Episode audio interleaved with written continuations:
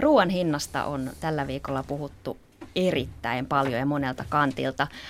Uutispuntarin vieraina ovat tällä kertaa Makulehden päätoimittaja Satu Koivisto, tervetuloa. Kiitos. Ja Glorian ruoka- ja viinilehden päätoimittaja Sanna Maskuliin, tervetuloa. Kiitos.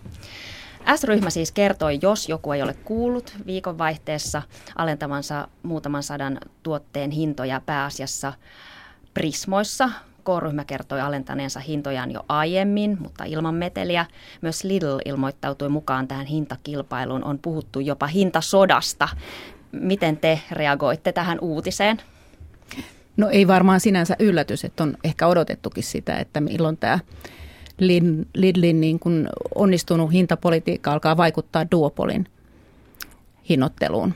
Joo, siis kilpailu on aina tosi tervettä, mutta tietenkin tähän on tullut sit muitakin näkökulmia sit viikon varrella vastaan, mitkä on sitten myös vähän pistänyt mietityttämään, että, mm-hmm. että kuinka todellista kilpailua tämä nyt sitten on ja missä tuotteissa sitten se näkyy. Miksiköhän ruoan hinta on näin iso asia suomalaisille? Niin, en mä tiedä. Ehkä se on se, että meillä on äh, kuitenkin aika äh, lyhyt historia siitä, että, että ollaan kaupunkilaisia ja muuta, että meillä on, meillä on pitkä, pitkä historia, että, että on ollut hyvinkin köyhää maaseudulla ja sitten ruoka on ollut aika lailla polttoainetta, että ei ole ehkä semmoiseen makuun ja, ja tota, yhdessäoloon ja sen sellaisen, missä sitten ehkä muualla maailmassa nähdään, niin että on pidempi historia siihen, että meidän hirveän helposti lähti vielä joku aika sitten keskustelut, jos puhuttiin ruoasta, niin sitten se oli vähän elitististä, jos puhuttiin mm-hmm. jostain semmoista mausta ja, ja mm-hmm. muista asioista, mitkä liittyy siihen, niin, niin ehkä se on siitä meidän historiasta, että meillä on ollut aika, aika pitkään tosi köyhää täällä. Ja oma, omavaraisuus on ollut, niin kuin, että siitä ei ole ihan niin pitkä aika kuin mm. aina välillä tuntuu. Mutta onhan Niinpä. se tosiasia myös, että meillä on Euroopan mittakaavassa aika kallis ruoka mm. ja meidän ruokakori on niin kuin siellä niin kuin kärkitasoa. Et siinä mielessä en yhtään ihmettele, että me puhutaan ruoan hinnasta. Mutta sitten kun puhutaan mm. siitä, niin niin kuin sanoit just, että se on ollut kiinnostavaa, että mitä ulottuvuuksia siihen tulee, niin myös voi mm. pohtia, että mitä, mistä ei puhuta, kun puhutaan hinnasta. Niinpä. Ei puhuta laadusta, ei puhuta mausta niinkään paljon. Niinpä. Ja sitten mun lempiaihe tämä hävikki. Esimerkiksi, että, että mä tiedän, että ää, tutkimusten mukaan kuitenkin suomalaiset aika lailla ikävä kyllä laittaa ruokaa paljon roskiin, että, että sit me ei kuitenkaan ehkä sit syödä ihan kaikkea sitä, mitä me sieltä kaupasta ostetaan. Ja mua se tietysti surettaa ja se on ää, iso niin kuin rahallinen menetys, että voidaan ehkä ajatella niin, että jos jos syötäisiin kaikki, niin me säästettäisiin joka tapauksessa sit se, mitä me nyt tässä hinta-alennuksessa sitten voitetaan ja toinen on sitten, mihin ne tuotteet tosiaan, mitkä on nyt alentunut, niin, niin minkä tyyppisiä ne on. Että mm. et siellä on toki mukana niin kuin leipää ja juustoa ja sel- maitoa ja sellaisia hyviä tuotteita, mutta sitten siellä ehkä on sit sellaisia vähän epäterveellisempiäkin tuotteita mukana, että, että on limsaa ja olutta ja näin, niin sehän myös ohjaa meidän käyttäytymistä ja on silleen niin kuin viesti siitä, että, että mitä kannattaa ostaa sinne mm. kotiin. Se hinta ei koskenut esimerkiksi hedelmiä ja juureksia ja tuoretta kalaa, joka sitten taas olisi aika merkittävästi vaikuttaa sitten kansanterveydellisestikin, jos haluaisi sitä ulottuvuutta katsoa tässä. Niinpä, tai kun... sitten sellaisia tuotteita, mitkä, jos mitään sitä, että kun tuoret tuotteet voi olla vähän vaikeita, sitä sanotaan, että ne on niin sesonkin riippuvaisia ja sitten se niiden hinta määräytyy tosiaan niin sen mukaan, niin, mutta sitten onhan jotain pähkinöitä ja siemeniä ja muita, mitkä on nyt otettu uusiin näihin ravintasuosituksiin mukaan, niin, niin olisihan niiden hintaa sitten voitu katsoa nyt tässä vaiheessa. Mutta varmaan lapsiperheissä iloittiin, että Oltermannin juusto laski, että sitä höylätään tosi paljon. Kyllä. Jatkamme uutispuntaria. Uutispuntarin vieraina ovat Makulehden päätoimittaja Satu Koivisto ja Glorian ruoka- ja viinilehden päätoimittaja Sanna Maskuliin. Ruoantuottajat pelkäävät, että nämä hinnanalennukset otetaan tuottajien selkänahasta ja kaupan työntekijät taas pelkäävät omien työpaikkojensa ja työtuntiensa puolesta. Kuten sanottu, kuluttajat ja ehkä lapsiperheet riemuitsevat, kun juustot, juuston hinta alenee, mutta riittääkö teiltä myötätuntoa mahdollisesti näistä hinnanalennuksista kärsiville? No aivan varmasti. Se mm, nimenomaan, totta. kun hinnasta puhutaan, niin aika äkkiä aletaan puhua myös laadusta ja siitä, että mistä se mistä se otetaan se hinta ale ja SOKhan vakuutti, että sitä ei oteta, sitä ei otettaisi tuottajilta, sitä ei otettaisi tuntityöläisten tunneista eikä sitä otettaisi bonusta ja, bonuksista. Ja mä olisin sitä mieltä, että se voisi hyvinkin ottaa bonuksista esimerkiksi sen, sen alennuksen. Että jos me luovuttaisiin tästä bonusjärjestelmästä, joka myös nostaa meidän ruoan hintaa, niin saataisiin aika mittava aleaikaan. Että se on kallis järjestelmä itsessään ja sitten ne prosentit, jotka siitä tulee, niin sehän on semmoista tietynlaista pakkosäästämistä. Sitä mm. ehkä tulee ajatelleeksi, että itsehän me varmasti ne maksamme ne bonukset. Mm, Tismalleen. Joo, mä oon myös sitten maatalon tyttönä huolissani nimenomaan siitä, että ei kai tuottajien selkänahasta sitten oteta näitä, että, että keskustellaanko sitten heidän kanssaan sit siitä hinnasta, mitä he saa sitä tekemisestä. Että mun mielestä Suomessa pitää olla omaa elintarviketuotantoa hyvin laajasti ja mä, mä pelkään tietenkin sen puolesta. Kyllä, ja sitten kun, kun tullaan halpaan hintaan, niin usein se, se tuottaja joutuu tinkimään siitä omasta hintansa. Jos katsotaan kaupan merkkejä, niin kyllä mä itsekin iloitsen, että on loistavia löytöjä, on se sitten Lidlin Deluxe-sarja tai Pirkan joku sarja, mutta se tietää yleensä sitä, että se tuottaja on joutunut tinkimään siitä hinnasta, että se saadaan halvaksi se tuote. Esimerkiksi maaseudun tulevaisuus on ottanut esille sen, että tämä hintasota kohtelee kansalaisia epätasa-arvoisesti, sillä hinnanalennukset keskittyvät suurten keskusten jättimarketeihin ja maaseudun asukkaat jäävät tästä paitsi.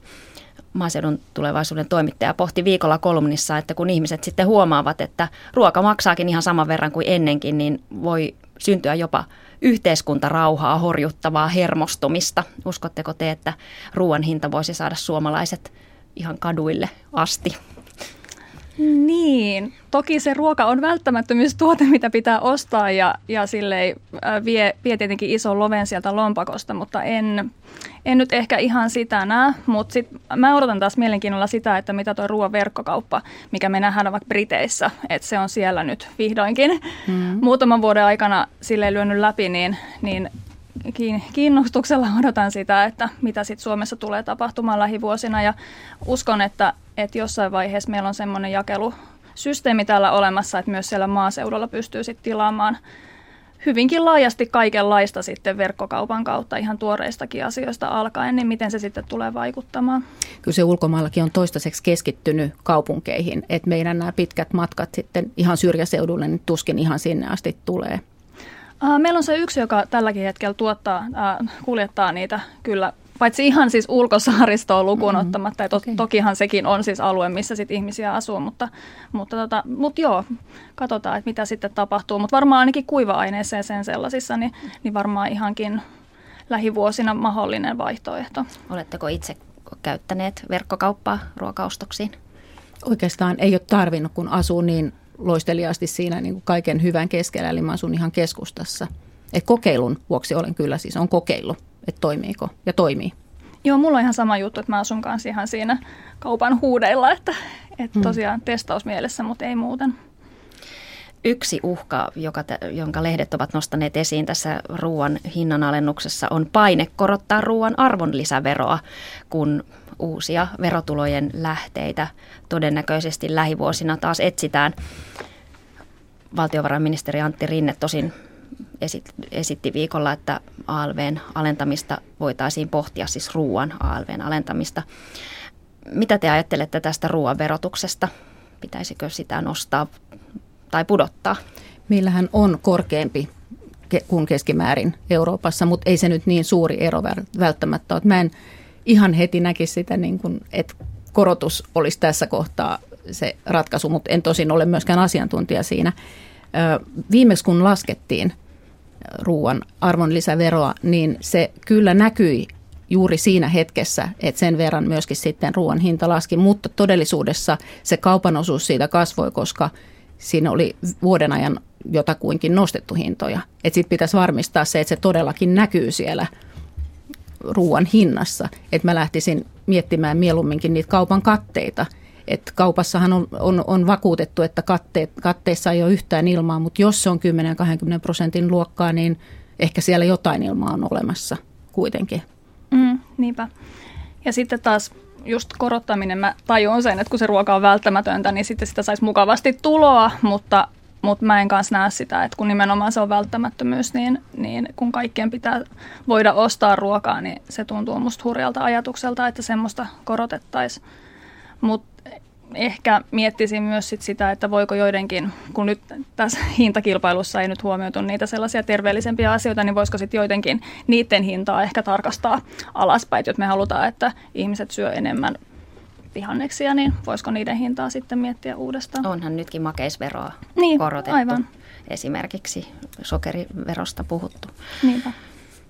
Tätä S-ryhmän tempausta on ehditty jo arvostella mainostempuksi. S-ryhmän mukaan tämä kampanja lähti vetämään jopa odotettua paremmin sosiaalisessa mediassa. Te mietitte varmasti työssänne nettistrategioita ja miten saada näkyvyyttä sosiaalisessa mediassa. Miten te arvioitte tätä S-ryhmän kampanjaa? Katsotteko kadehtien? No, no hyvin onnistui kyllä, että et, joo, siis hyvin meni kyllä läpi ja silleen, silleen mietin kyllä, että, että tälle, ää, tiedän, että paljon ollaan sosiaalisessa mediassa nimenomaan sunnuntaina, niin oli sille fiksu veto kyllä, kyllä uutisoida se sunnuntaina, että, että silloin varmasti moni, moni media tarttuu helposti ja myös siis ihmiset on siellä, siellä koneen, varsinkin tälle tammikuun ehkä sunnuntaina, että on vähän kylmää ja sitten ehkä ikävä sää siellä ulkona, niin sitten saattaakin olla siellä, siellä Facebookin ääressä sitten jakamassa sitä viestiä eteenpäin, että oli, oli kyllä hyvin, hyvin mm. vedetty. Tässä mielessä kyllä, ja jos, jos mittarina on vielä se, että ilmeisesti kuitenkin sitten kun laskettiin hintoja, niin sinä päivänä 20 prosenttia enemmän asiakkaita, että se myynti kasvoi.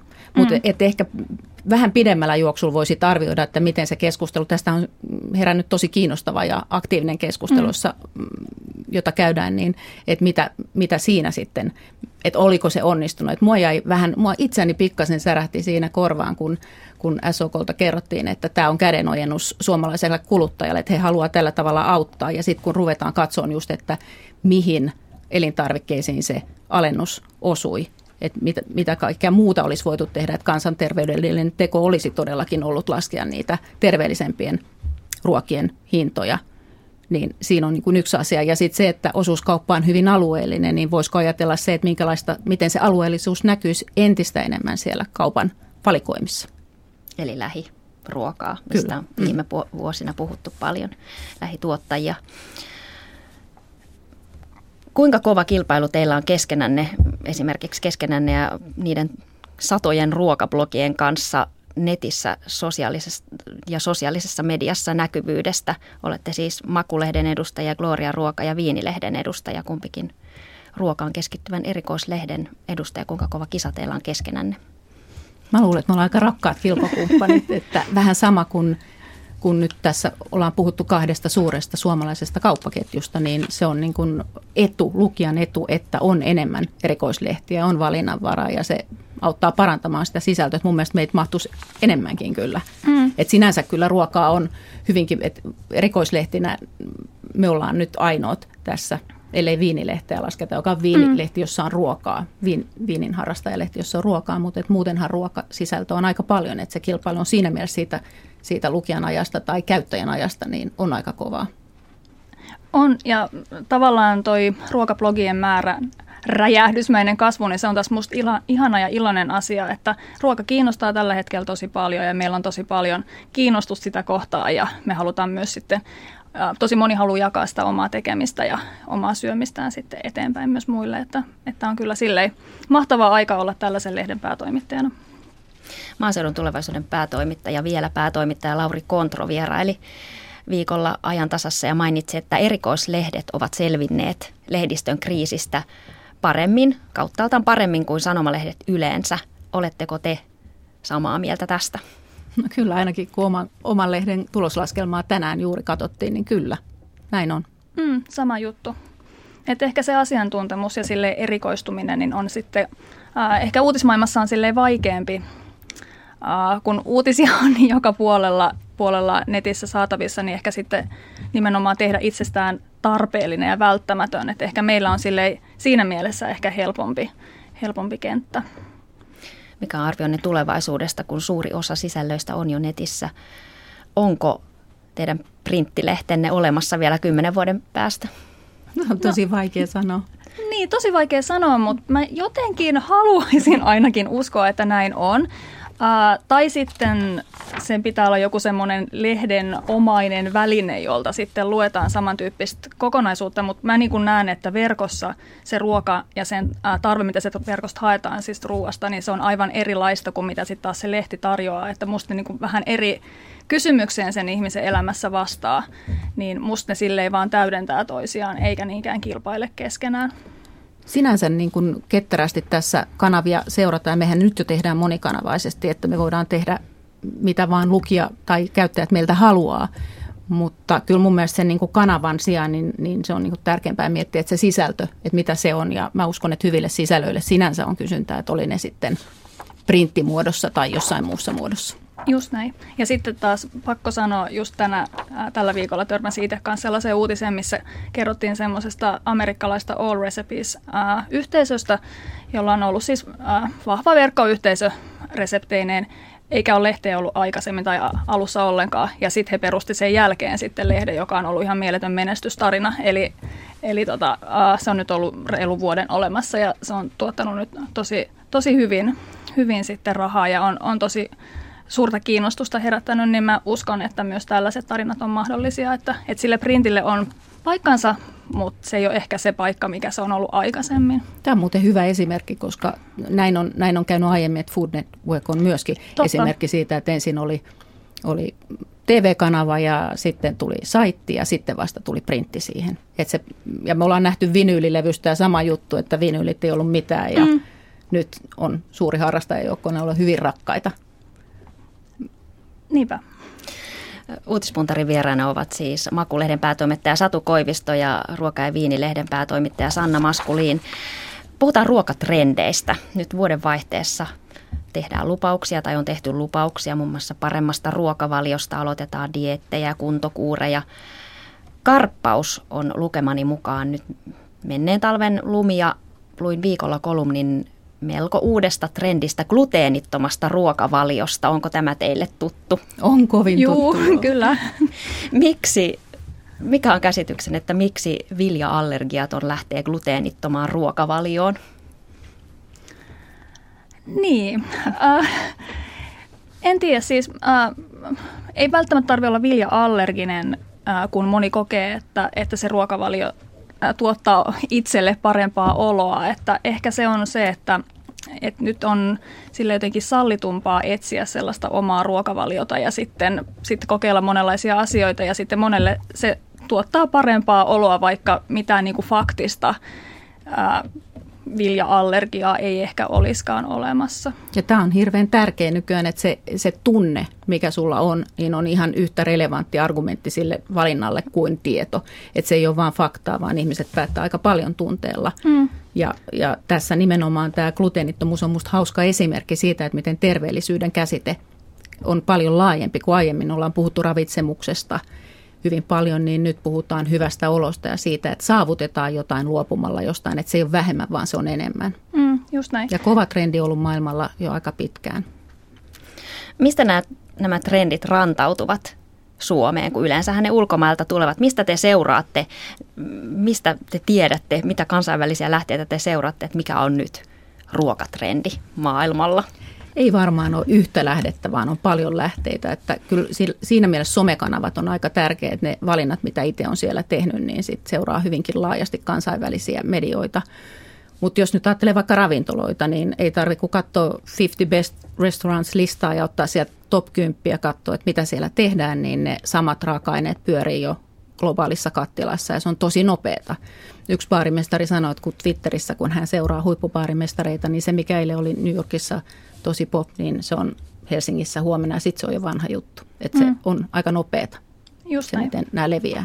Ja meillä on sitten hyviä esimerkkejä, niin kuin Nyhtöpossu, joka sai hauskasti vielä blogi, yhden bloggarin suussa niin kuin uuden nimenkin, että pulled pork, niin se oli tämmöinen niin kuin tosi nopea rantautuminen. Ja siinä vaiheessa, kun se on, se on jossain piknikissä tai ABC-asemilla tai tämän tyyppisissä paikoissa tai Viking Lineilla, niin kuin se oli buffetissa, niin voidaan sanoa, että se on niin kuin massojen juttuja. Just näin. Tai pataleipä. Siinä on mennyt vähän pidempään, mutta tuntuu, että se on nyt tämän hetken juttu, mihin tosi moni on tarttunut tosi mielellään, että se on semmoinen helppo tapa tehdä itse leipää. Niin mitä, kahdeksan vuotta sitten New Yorkissa ja nyt sitten meillä, meillä sitten isona juttuna. Mut Hienosti jo, hyvä tulee. Juuri näin. Ja lehtikaali. Ja monestihan niin. nämä on sellainen, että, että muoti on, keksintö ja muoti on vähän niin kuin eri asia. Että nämä on uudelleen löytämisiä ja nostamisia, että joku nostaa ja sitten hänellä on niin kuin riittävästi arvovaltaa siinä, että on katuuskottavuutta, niin sitten muut seuraa perässä. Lehtikaali on musta niin kuin erittäin hyvä esimerkki taas siitä, että kyllähän se on ollut meillä aikaisemminkin, mutta nyt se on saatavilla ihan marketin hyllystä pussiin pakattuna. Tänään luin Hesarin nyt liitteestä, että maailmalla pohjoismainen ruokavalio on nousevassa muodikkaaksi. Lehdessä oli tammikuun Voukin kansi, jossa otsikoidaan Syö kuin viikinki, seuraava muotidietti. Oletteko te törmänneet pohjoismaisen ruokavalion trendikkyyteen? No, no se, on, se on varmaan ravintolapuolella mm, tanskalainen äh, Rene Retsepi, jonka ravintola Noma on valittu maailman parhaaksi ravintolaksi, niin on pitkään määrittänyt sitä, mikä se pohjoismainen ruoka on. Et sillä tavalla se on siellä puolella ollut kyllä aika, aika iso trendi jo muutamankin vuoden itse mm. asiassa. On kiinnitetty huomiota kolumneissa tässä alkuvuodesta muun muassa siihen, että, että että suomalaiset ovat sairastuneet liian terveellisesti syömiseen. Eli ruokakeskustelu jumittuu lisäaineisiin, ravintoarvoihin ja maku ei kiinnosta enää ketään. Pitääkö se paikkansa mielestänne? Miten no. niin enää? Siitä ei hirveästi puhuttu. Siis terveellisyys on ollut aika, aika lailla dominoinut sitä keskustelua ja ravitsemus. Ja sitten ollaan puhuttu suomalaisuudesta, että suomalainen haluaa ostaa suomalaista ruokaa. Laadusta, jos on puhuttu, niin ollaan puhuttu puhtaudesta, mutta se on ollut aika epämääräinen. Mutta se maku sinänsä, että se olisi nostettu sanana ja alettu puhua siitä, niin se on ollut kyllä aika vähäisessä määrin mm. esillä. Mutta mitä sanot, sä oot Makulehdestä. niin, no kyllä meidän lukijat kuitenkin, mitä ne meille viestejä lähettää, niin kyllä niillä se maku on tosi tärkeää. Mutta mut mä oon ihan samaa mieltä, että terveellisyys kyllä äh, hallitsee meidän ruokakeskustelua ja on hallinnut tosi pitkään. Ja tavallaan, että sitten äh, nähdään myös asiat aika mustavalkoisesti ja se tietenkin surettaa mua, että, että tämä on huono asia ja tämä on hyvä asia ja ehkä jotenkin semmoinen – järkevä syöminen, että vähän, vähän kaikenlaista, niin, niin tota, sillä pääsee jo tosi pitkälle. Niin, siihenkin on kiinnitetty huomiota, että meneekö tämä itsensä ja syömistensä tarkkailu jo överiksi? No kyllä varmaan, jos, jos puhutaan, puhutaan niin kuin, että se menee sairauteen asti, että, että meillä on syömishäiriöiden niin kuin osalta kyllä, mutta en mä muuten, muuten mä ajattelen, että ei pitäisi joutua häpeämään sit, sitä, että on kiinnostunut ruuasta tai ajattelee ruokaa tai puhuu ruuasta, että se olisi jotain hifistelyä. Että se on ihan sama kuin joku on kiinnostunut urheilusta tai haluaa erinomaisen hienot hifilaitteet. Että mulla on itselläni aivan räyskät hifilaitteet, mutta mä sitten saatan hassata hyvinkin siihen laadukkaaseen tuotteeseen. Se on mulle hyvin tärkeä asia. Ihan lyhyesti lopuksi. Tällä viikolla Puutarhaliitto ja kotimaiset kasvikset ovat valinneet tämän vuoden vihannekseksi sipulin. Perusteluna on maku, terveellisyys, ekologisuus, monipuolisuus ja hinta. Mitä todella hyvää voisi tehdä sipulista? Mikä olisi suosikkireseptinne? Sipuli on ihanaa, siis ruokaa ei voi tehdä ilman sipulia, että ruoanlaitto lähtee siitä, että halkastaan se sipuli. Mutta siis joo, sitä kannattaa tehdä kyllä ihan pääruokia, että mä kävisin ostamassa nyt tuota kolme kiloa sipulia tai ehkä kaksi tai kuitenkin ison satsin ja ää, kuorisin ja ää, halkasisin ja viipaloisin ne kaikki ja laittaisin kattilaa hautumaan ja sitten tekisin sipulikeittoa ja sipulipiirakkaa niistä joku oikein ihana rasvanen juusto sinne, sinne sen sipulin sekaan ja hiivataikina pohjan päälle ja sitten uuniin. Ah, se on taivaallisen hyvä.